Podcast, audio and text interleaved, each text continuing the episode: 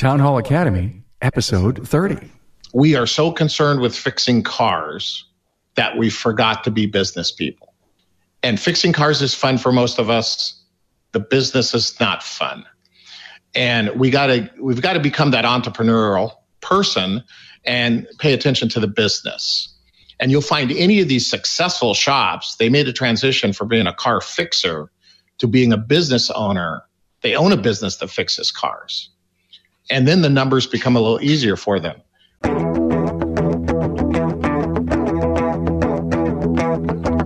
Welcome, automotive aftermarketers, to a Remarkable Results Radio Town Hall Academy. Listen to learn just one thing from today's episode on your journey to remarkable results.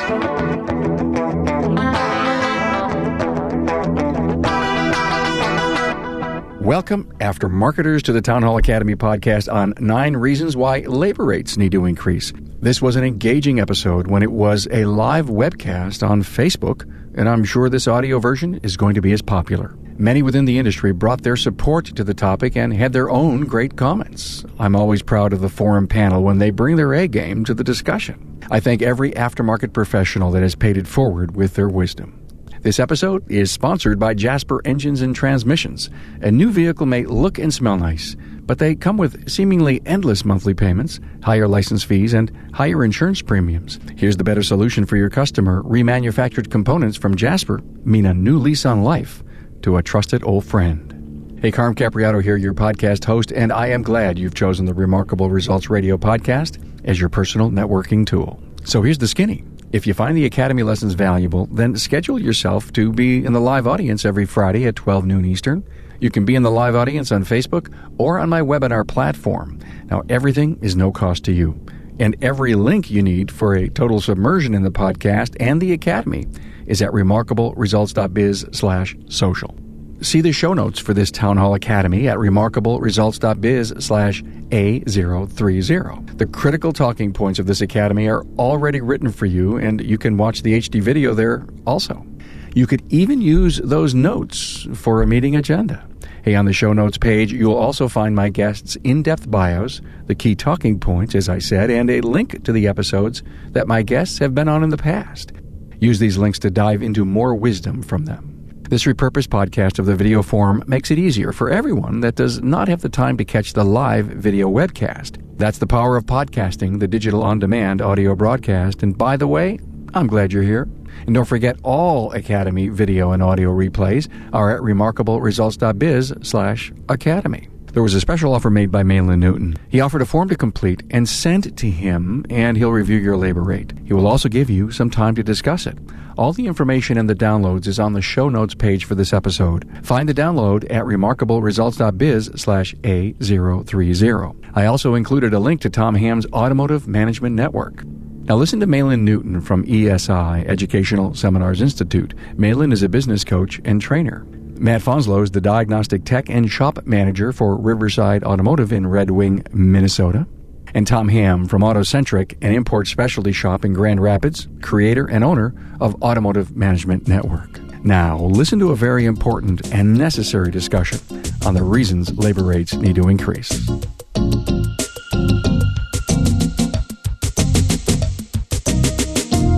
Good afternoon, everyone. Carm Capriotti from the Remarkable Results Radio podcast on the weekly Town Hall Academy live webcast. Talk about interesting. We have a subject today that uh, is a political hot potato, maybe, and if not, it's going to be a good thing. Nine reasons why labor rates need to increase. There's a lot of discussion out there. They do, they don't. There's different ways to go about increasing and improving profits in the company. But Matt, having been a technician, not a shop owner, but very engaged and, and all knowing and all seeing as far as the industry, because you talk to so many people out there. What's the story, Matt? Are enough shops making enough money from your perspective? Uh, absolutely not. Uh, I think we have a lot of shops fighting for the same, you know, a shrinking piece of the pie cars aren't breaking the way they used to. So we're trying to get our car counts up. And how do they do that? By discounting and limiting their labor rates and uh, even some fear involved of raising their labor rates to something appropriate and profitable. Uh, so scared of losing those car counts. Are there other ways to go about what we need to do? I think it's just start valuing the services we provide. You know, start uh, believing in what we do and trying to strive to do it at a high level, and that requires money. We have to have money coming in to afford the proper tooling, the training, and to pay the type of people we need to do the work at a high level. You get what you pay for all around, correct? The customer gets what they pay for when they take it to a facility that is undertooled. Shop owners, managers get what they pay for when they uh, can't pay a competitive wage with other uh, industries and trades that require a lot of the same skill sets we have. And I would argue our skill sets even exceed those. Matt, I, I, think part of what you brought up was there's a lot of reasons why things need to change, and we're going to cover that in a bit. This is a pretty comprehensive discussion. I have seen the talking points that have been offered here by our panel. Tom, uh, you've got a great fact that I'd love you to share about what gross margin dollars are all about in a shop. Uh, just doing the math on it, you should have about 60% of your gross profit coming from labor, more of that from parts, usually, normally. That's what it should be, although it isn't in a number of shops. But uh, that goes right to the labor rate and why it gets so critical that it needs to be up there to cover all the costs that uh, are here now and the bigger ones that are even that are coming. You know, you sit in such an, an incredible position uh, because you've got 11,000 members in the Automotive Management Network. What are they saying to you when when you put out? You know, you're always surveying and you're always asking. What are you hearing? There's too many shops, kind of tagging on what Matt said there, and a lot of them are unqualified. And then there's one of those politically incorrect subjects that nobody ever dares broach, but there are the staggering number of underground shops, which a lot of them are just simply a tech going home and running his own shop. But a lot of these uh, techs, their own shop at home is equipped as well as the shop that they work at. But when you do that and you bypass all regulations, all expenses, your, your costs of doing business are, are massively lower than a real honest good shop. And uh, that drives the prices down significantly. Matt, how many guys that you do you know do underground according to what Tom says underground? Uh, I would say significant. I'd hate to put a number on it, but yeah, they're trying to supplement their incomes by doing some work on the side at home. And usually it's the quote unquote gravy. It's the easy work. Tom, do you hear that the reason that there's a lot of underground, and maybe Matt, you can chime in on this, is that the pay and the benefits just aren't what they are, and they're they're there to be supplemented, or is it that they they just they're so passionate about wanting to do brake jobs? It's a tradition I think that's gone on for a very long time, so that's part of it. My perception has been, and and I'm this is more perception than some factual reality. Most of them are dealer techs, uh, independent techs, not so much most of the better independent shops have little bit tend to have a little bit fairer pay systems uh, where the techs are not squeezed down so much. But especially in the dealer uh, setting where they really get pinched down uh, and business gets slow and they they get nothing at the end of the week or a little bit more than nothing. Those are the ones who tend to supplement their income, as Matt said. Got it. Hey, Mahlon, I want to ask you something as, as a coach and an advisor to so many shops. Is it the labor rate that needs to go up, or do we just need to get a better handle on how the numbers work? A D, all of the above. We have to remember that most everybody in the automotive repair business started out as a technician and they do it because they love it. And the business side of it is something they don't look forward to. So in most cases, we've never actually configured the hourly rate. And a lot of times when I start working with a repair shop, they don't have a clue what their true overhead is, what they spend in expenses. Their labor rate is what I call a WAG, wild ass guess. And they don't pay their technicians enough. They don't budget for new equipment and supplies to make sure they can repair the cars properly, much less all the other things it takes to run the business properly. So, you know, both Matt and Tom bring up great points and, and a lot of technicians that work on the side that I've talked to, they do it because they need to pay their bills. And I'll make a point here, and I'm sure we're going to take some flack for this. But we as shop owners, a lot of times we are looking for the cheapest parts and the cheapest labor so we can provide the cheapest repairs. And we need to stop doing that. We need to buy the best parts, the best quality technicians, and sell it for what it's worth. And stop getting paid for taking the nuts and bolts off and getting paid for what we know we don't pay a doctor to cut us. We pay a doctor to know where to cut us. And we need to get paid for what we know, not what our hands are doing. And that's a whole different concept. Well, if my two other panelists are shaking their head and uh, and feel very strong about what you just said, I'm sure there are many other people in the audience saying the same thing. So, what do we do about it, Mahlon? Well, unfortunately, every manager and owner out there needs to understand what their true cost of doing business is, and they need to have a budget. For example, next year we'll have to upgrade equipment, do training. We need to plan for that now and set our hourly rate. And I believe it was Matt that said that people are so afraid of raising their hourly rate that they don't do it. And my opinion is it should be raised at least checked every quarter and raised once a year, at least the minimum cost of living increase. You know, and I'll, I'll ask Tom and Matt, what do you what do you think a good budget number is for technology in 2018 to keep people fresh? Maybe not catch them up, but if you if you looked at what would it take next year in dollars and cents to buy the equipment, I was recently speaking and did an interview, and the owner said 5% is what they would spend on marketing of their sales number. It's a big number. $2 million shop, 5% of that's a lot of money. And so I, I love what you just said, Matt, or, or Mahlon. what would be, maybe not the dollars, but the percentage of sales that you would invest? And I think Matt also brought up another good point is that we're chasing car count and what we need to be chasing is average hours per RO and average dollars per RO. Because there's a finite number of cars we can run through the shop. And I get this all the time how many cars they need. And I look at their car count now and they're not maximizing what they have. So it, it's a it's this is a multi-pronged problem. We have to have the right car count. We have to be productive with the cars we have, and we have to charge the right amount of money, both parts and labor, for the repairs that we're doing. And we need to develop a budget for next year. I'm with Ron Haugen of Westside Auto Pros. Hey, Ron, why purchase a Jasper engine for your customer's car? Uh, the, the main reason we use Jasper is is they're known for quality, and we're known for quality. They line up with my company and my, and my company's commitment to our customers. Uh, you know, as a product, they're committed to me. Hey, Ron, are customers investing in their vehicle today? Absolutely. You, you, know, we, we see the surveys from, from AAA and, and, and all the different people out there where the average age of a car on the road is 11 years old. Some are even saying 12 now. Uh, when you think about that, for every new car sold, that means there's a 22 year old car being driven on a daily basis. To me, that's amazing. Uh, the only way we get an average age of a vehicle on the road like that is because people are reinvesting in a car. And, and I think the reason they're reinvesting in a car is is the cost of a car. I mean, cars are 30, 40, 50, 60,000 dollars.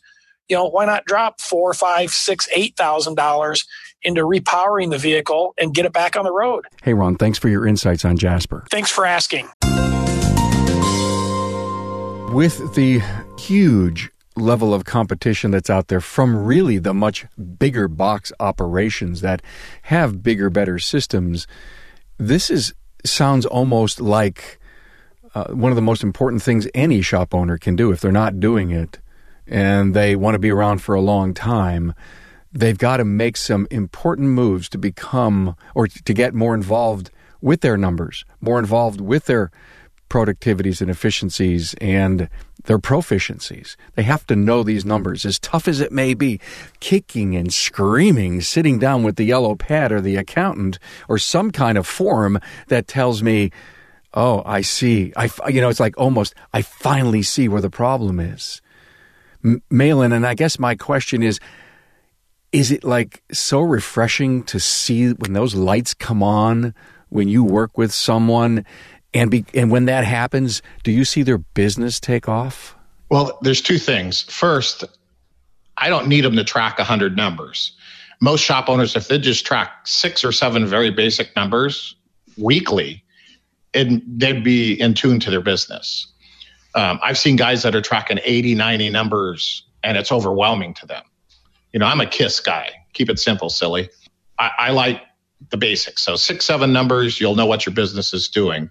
And when they when they get it and they realize they're not going to have to become an accountant to do it, and they start paying attention to those six or seven basic numbers, then they go, "Hey, this number's off."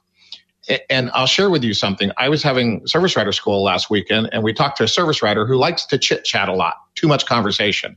And I had him break down what his shop depends on him to produce, and it's $40 a minute. And I said to this young man, I said, when you're having that extra 10 minute conversation with a customer, just because you're BSing with them, how much money is that to the shop at $40 a minute? And he got a look on his face like, oh my gosh, I never thought about it that way. He was giving good customer service, but we could have done that in nine minutes or eight minutes or two minutes and made the shop some more money. So the numbers are the score, and we're not keeping the score. That's the way I feel about it. Oh, absolutely. And uh, the, the, the point about uh, excellent point about the the too many numbers are often thrown out there. I'm aware of some where they're literally tracking a couple of hundred numbers. It makes your eyes glaze over. You know, we track a little bit more than six or seven, but there's six or seven uh, really super key ones. And then there's another, oh, half a dozen or dozen that are, oh, you might say B level, and they're kind of important too. If you go on our network, for instance, we've got the uh, uh, 24 key numbers, and those are ones we look at on a monthly basis, not a weekly basis. And uh, those 24 are our philosophy or what we state on there is if, if you keep these 24 within these r- ranges, you will be successful and profitable. Uh, and we, we're pretty we're pretty uh, easy with it from the standpoint of we there's no dead perfect number every time we give ranges. It's not that difficult if uh, you get somebody to take a look at it, not overwhelm them, and uh, show them how easy it can be to track it.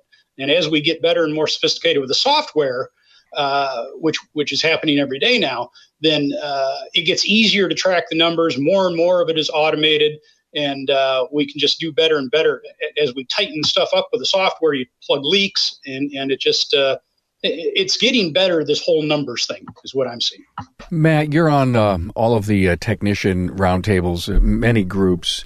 Do you hear the frustration coming from the techs that they would wish that their owners would take a step up and and manage better?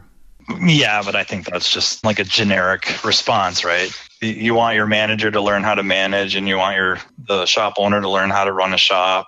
I guess what I'm saying is, have you heard from anyone who says, "OMG, we've had a revelation. We're we're on our way. We've we've made some major changes in the company."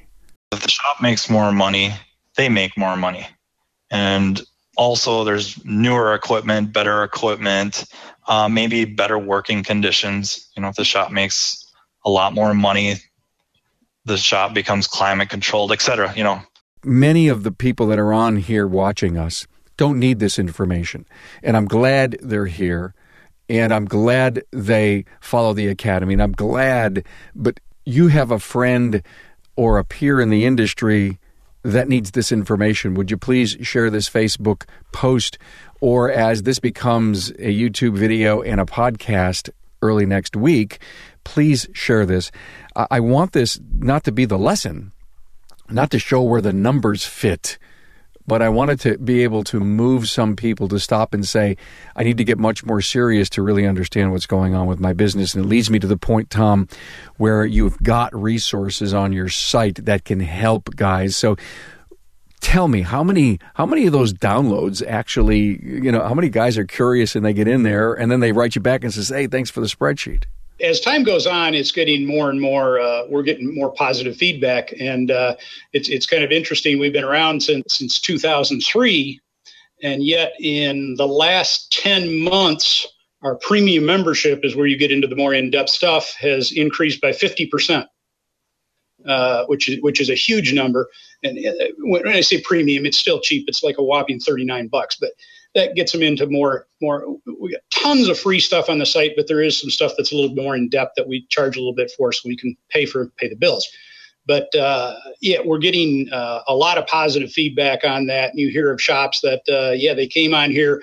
And it's interesting some of the people will, will come on here even as a, fr- a free member usually and uh, they'll they'll they'll stumble on this on a Friday night, and they end up spending all day Saturday and Sunday with with coffee, et cetera, just going and all over the site and reading this and reading that. Because we pull stuff in from all over the place, so it's it's not our material. Uh, we we we create a little material, but we just pull stuff in from all kinds of different sources. So there's there's tons of stuff there. It's, it's a great shopping mall, if you will, for great management information. So Mahlon, there are resources out there. And as a business coach and consultant, a new client comes to you and says, Listen, I'm really struggling. And say it's all about labor rates. Let's just, you know, we'll focus on what we're talking about today. How do you go about getting someone to take a look inside their business? Well, the first thing we do is look at their profit and loss statement and make sure it's configured properly because 90% of them don't give them the information they need. And then we will actually do their effective flat rate, what their flat rate needs to be, what their productivity is, what their gross profit is. Take an hour, explain those things to them, and then slowly transition them to telling us what they see. You know, Tom's absolutely correct. There's, you know, several different numbers you need to watch. I'm just ecstatic when some guy picks up one or two numbers and goes, Hey, I know what this means. you know, we'll work him into 20 or 30, but, you know, most of these people we got to start with the basics. And the foundation of any business is what we call the financial structure. Uh, what's your what's your daily operating expenses or your monthly operating expenses? And, and you have to remember that a huge number of these repair shop owners aren't taking money out of their businesses. So they really are kind of complacent with this because they don't think it's worth anything. So we want to show them, you know, how to build their pay into their hourly rate where they're advertising, which in some cases, Carm, just so you know, I think 5% is low, depending on what they're trying to accomplish on their marketing budget.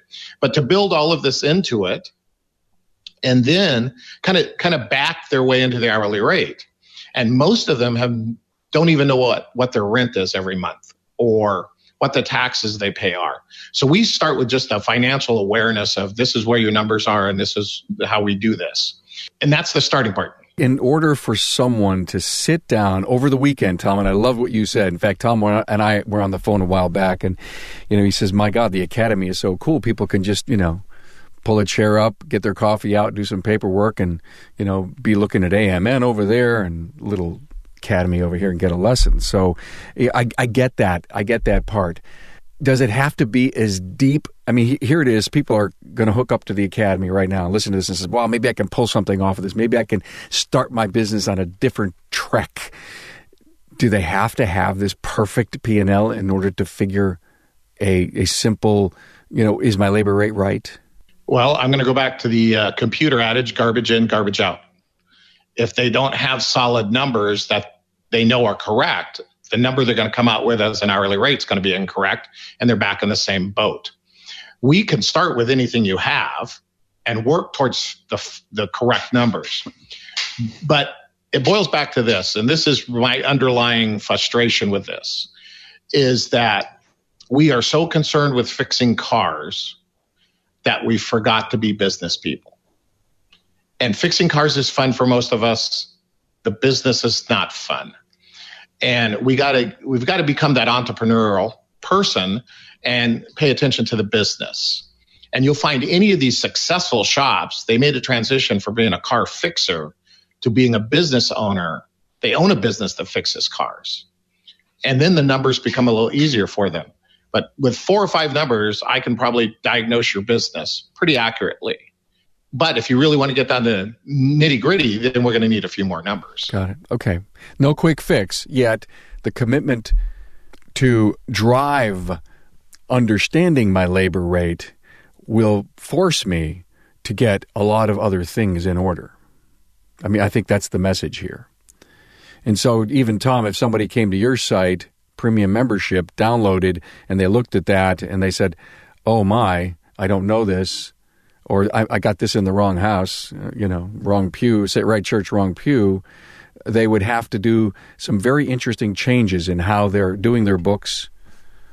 How adaptive are accountants to some of these changes? I'm glad uh, you guys got into the accounting statements a little bit. One thing that that we do and that I propose that shops do, especially again, like the people are overwhelmed with the numbers, uh, too focused on fixing cars, is create your own financial statement. And what I mean by that is, is instead of all this complex stuff uh, that's for the accountant, so on and so forth, make yourself a simple little one. I mean, we're talking about dollars in, dollars out. This really isn't rocket science. And we can make just a one page, simple little statement that shows the key things that will include the numbers that Mahlon's talking about. And it'll be very easy to track, again, with some decent software. And you won't have to worry about all this other stuff that kind of muddies the waters. And that helps people see more clearly, too. Uh, I like them to uh, use a little help doing it, but create a financial statement that you understand. If, if the other ones glaze your eyes over, get rid of that part and put the numbers down in the order that makes sense to you. Math is math, it's going to add up the right way. So uh, that's really effective with people who aren't numbers people, of keeping it real simple. I loved your idea, Tom, about make it sensible to you. It doesn't have to be super rocket scientists. We're not we're not launching a satellite here, right? We're just running a shop. What I continue to think a lot about is this. We're doing a show in about 3 weeks an academy with Bob Greenwood and Donny Seyfer on looking at the juggernaut of competition that's coming our way. Open your eyes and look. Can only imagine how interesting that may be.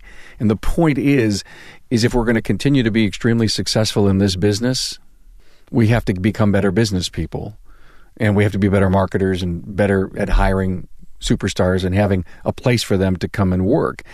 And one of the things that is on our talking points is really why does a much more successful profitable business which can really be boosted by having the right labor rate um, wh- why do we need to do this and where there were so many that we all came up with as a group i want to talk about multiple labor rates and wondering the importance of that if it's a marketing ploy or tool or it's, hey, we've got a higher cost to put a Matt Fanslow in the bay to do this research, so there needs to be a diagnostic rate. Guys, can you talk to me about that?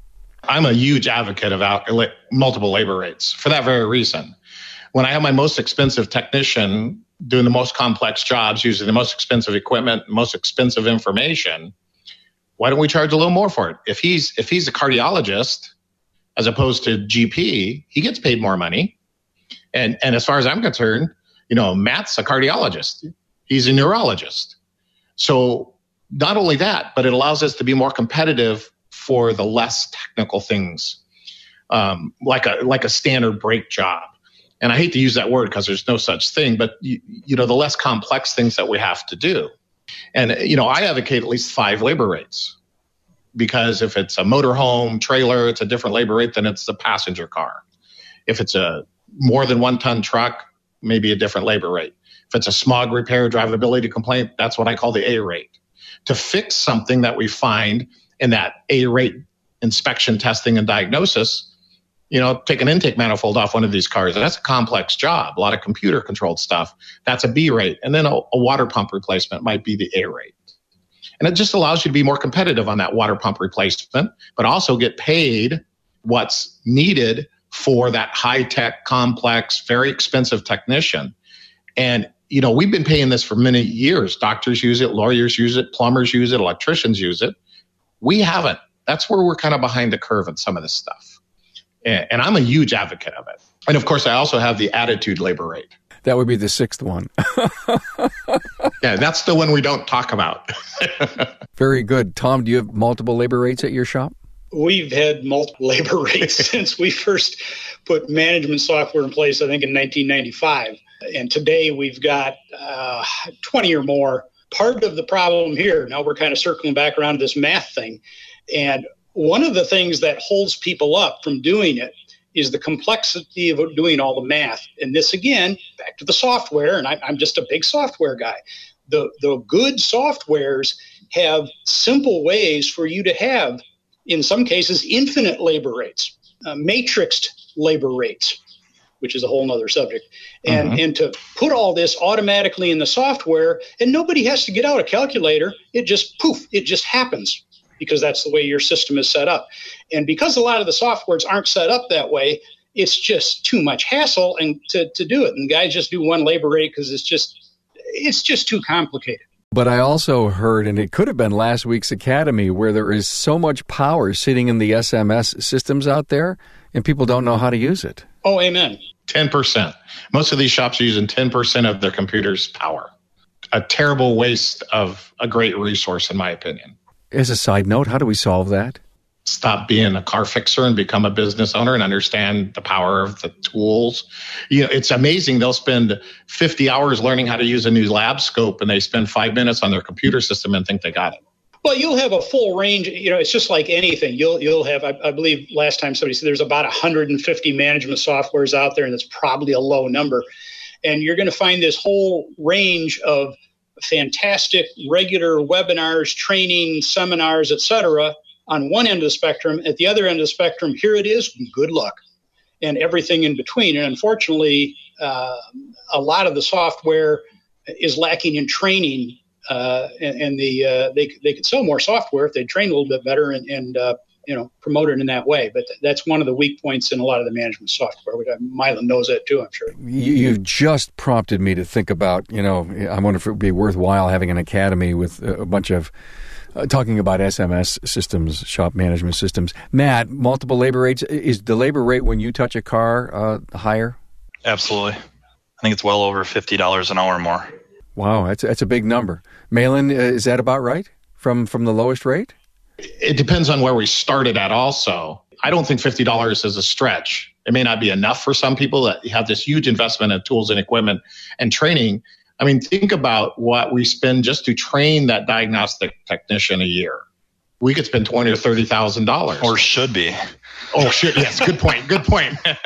we need to look at that. That's that goes back to um, I 100% agree with Tom. Is we need to throw GAAP out the door. And for those who don't know what GAAP is, that's generally accepted accounting principles. We need to stop following the rules the accountant does and get a P&L or a set of numbers that makes sense to you. And for example, you know, if Matt worked for me, I'd figure I'm going to spend twenty thousand dollars next year in training Matt to keep him up on this stuff. That's going to be built into my overhead as a monthly fee that every hour of labor we sell is going to cover, providing we sell the labor. And that's the second part of this labor rate conversation. So we have to sell the hours we have available, productivity. That's why I asked the question, how much do we need to spend on equipment next year to just to keep up, not get ahead, just to keep up with the technology. Let's talk about a little bit of the, the why paying top talent and being able to hire top talent. I'm starving. I need a great A tech. I can't afford the A tech. Well, obviously, the answer would be yes, you can afford the A tech once you figure out how the business becomes more profitable. Improving working conditions. Matt, I, I don't know, one of you guys just said that. Uh, improved benefits. Tom, I believe in one of your surveys, uh, the techs are, are, are, leaving because the benefit. They're finding better benefits, or they need or they want benefits, and that would be a reason that they would consider leaving. Uh, working conditions, uh, what people want in the environment they want to work in. And Matt, Mahlon, you just said it. Investing in tools and equipment and training is a, is a huge expense line uh, on on a on a P and L, and investing in IT and infrastructure. You know, I can't imagine having to, to build up a, a better physical plant in order to be able to do the business in the future that's going to re- require some facility changes. And then just plain old IT and tablets and computers and networks and, and saving yourself from the, the crazy world of the internet. I mean, all of this takes money. It is no longer just, oh, I'm a great mechanic and I can own a business. And the message has been over and over pounding this industry to death. Take a step back and start working on your business, not in your business. And and so with all of that just said, paying top talent, benefits, working conditions, tools and equipment, please talk to me about why all of this is important and why the better profitability that could start with a smarter, better labor rate is so critical to us staying in business and competing. Two things. We need the same talent that every other high tech company in the world is looking for. And they're working in an air conditioned office wearing a white lab coat. They're working 40 hours a week. They don't have a $100,000 investment in tools. How are we going to attract those people? We're looking for the same people that Google's looking for and Tesla's looking for. How do we attract them? We, we offer, in most cases, I'll speak very generally here, a difficult environment to work in. We don't provide them with the tools, equipment, and education they need. And we, we we use them and abuse them when they can go to work. You know, my son works for an airline. He's got great benefits. He doesn't make a whole lot of money per hour, but he's got great benefits.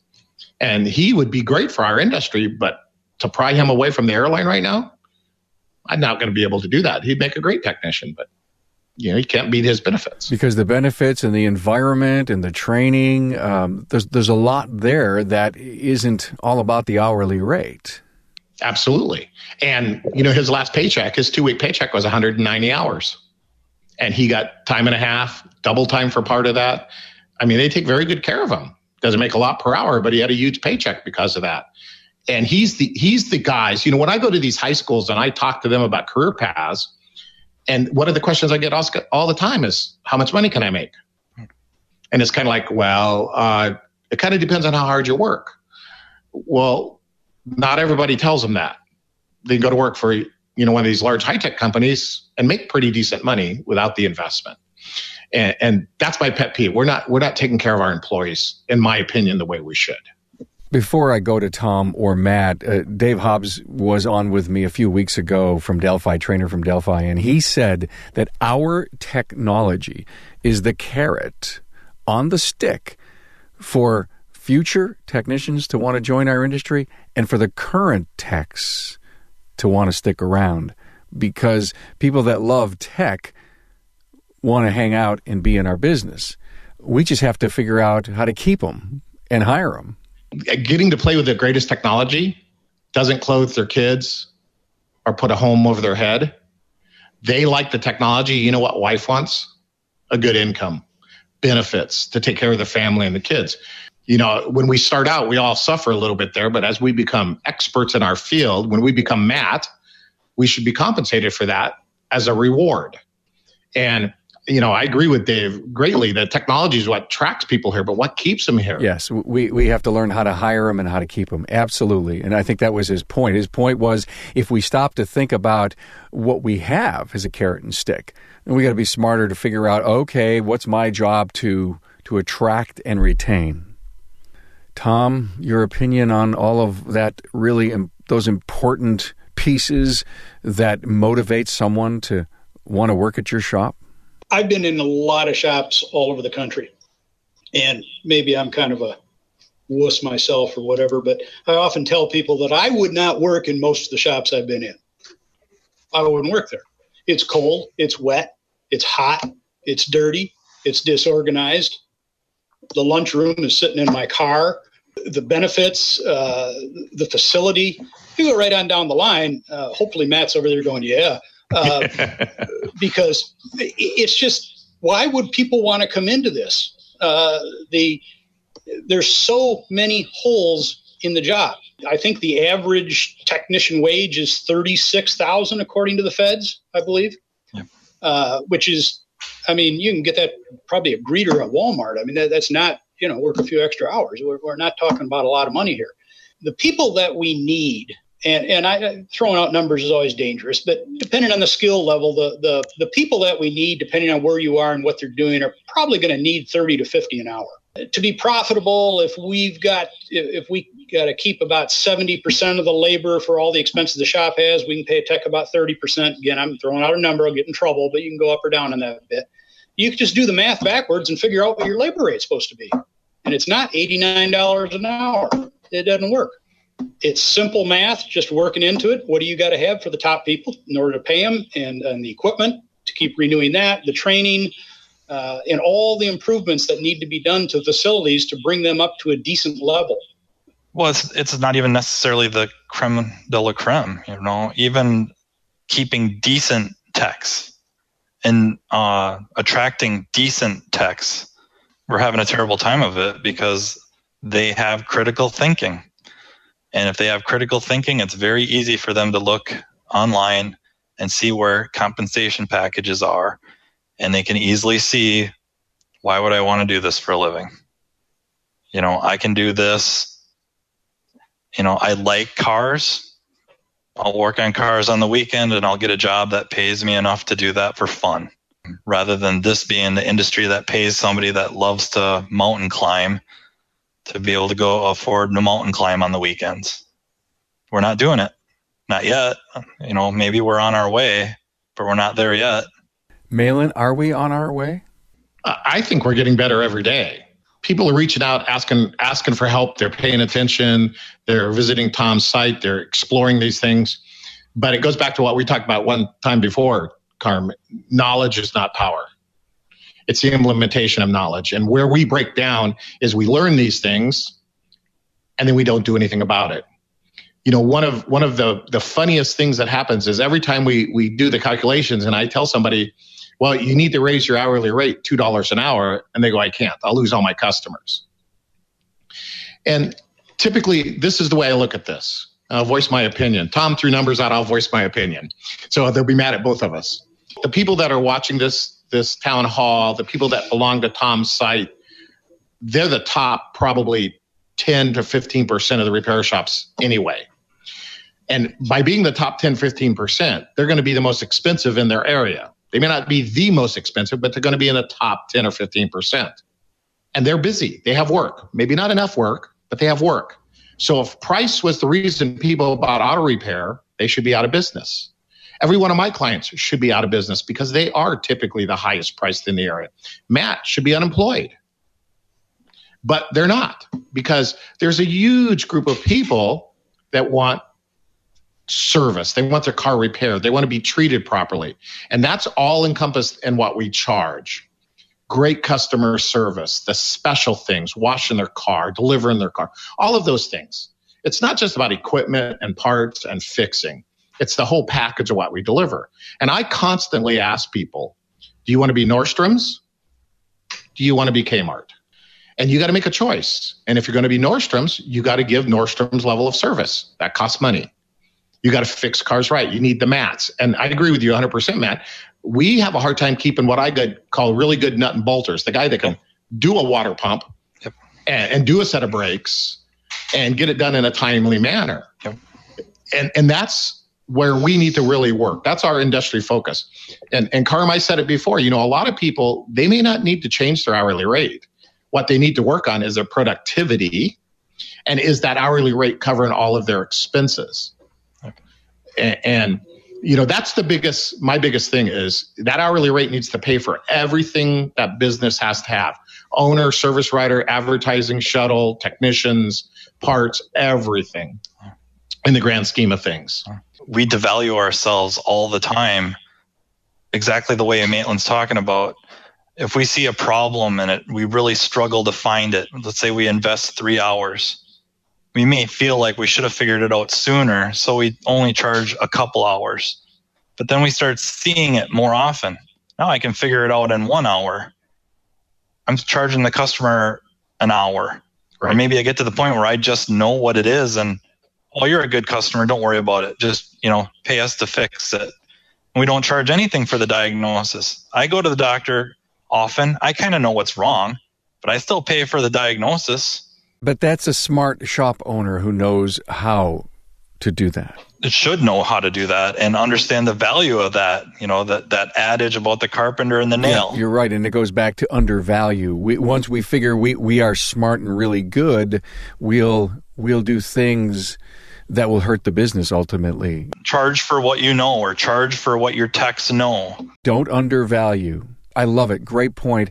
You know, I think this could go on for, for another hour because I really think we got into it. I think in aggregate, when you look back at this episode, when you when you hear it and you and you rewatch it, it's full. It's full of great things. And you know, you said it, Mahlon. Uh, knowledge is power, but you've got to be able to um, implement. And you know, and you and you've said that to me a bunch of times um, as as we've gotten to know each other over, over the last couple of years. And you know, I have this great quote on my website: "Listen to learn just one thing." And, you know, I need to change that because of you. It, should uh, listen to learn just one thing and implement it. and implement it. And I know there's going to be some great ideas, maybe not necessarily, uh, you know, 10, 9 or 10 great uh, takeaways from this, but there's probably 20. And hopefully our discussion today has motivated. We, we uh, didn't fix anyone's problem, but hopefully we made them realize a lot of things about how uh, important the labor rate is in the business.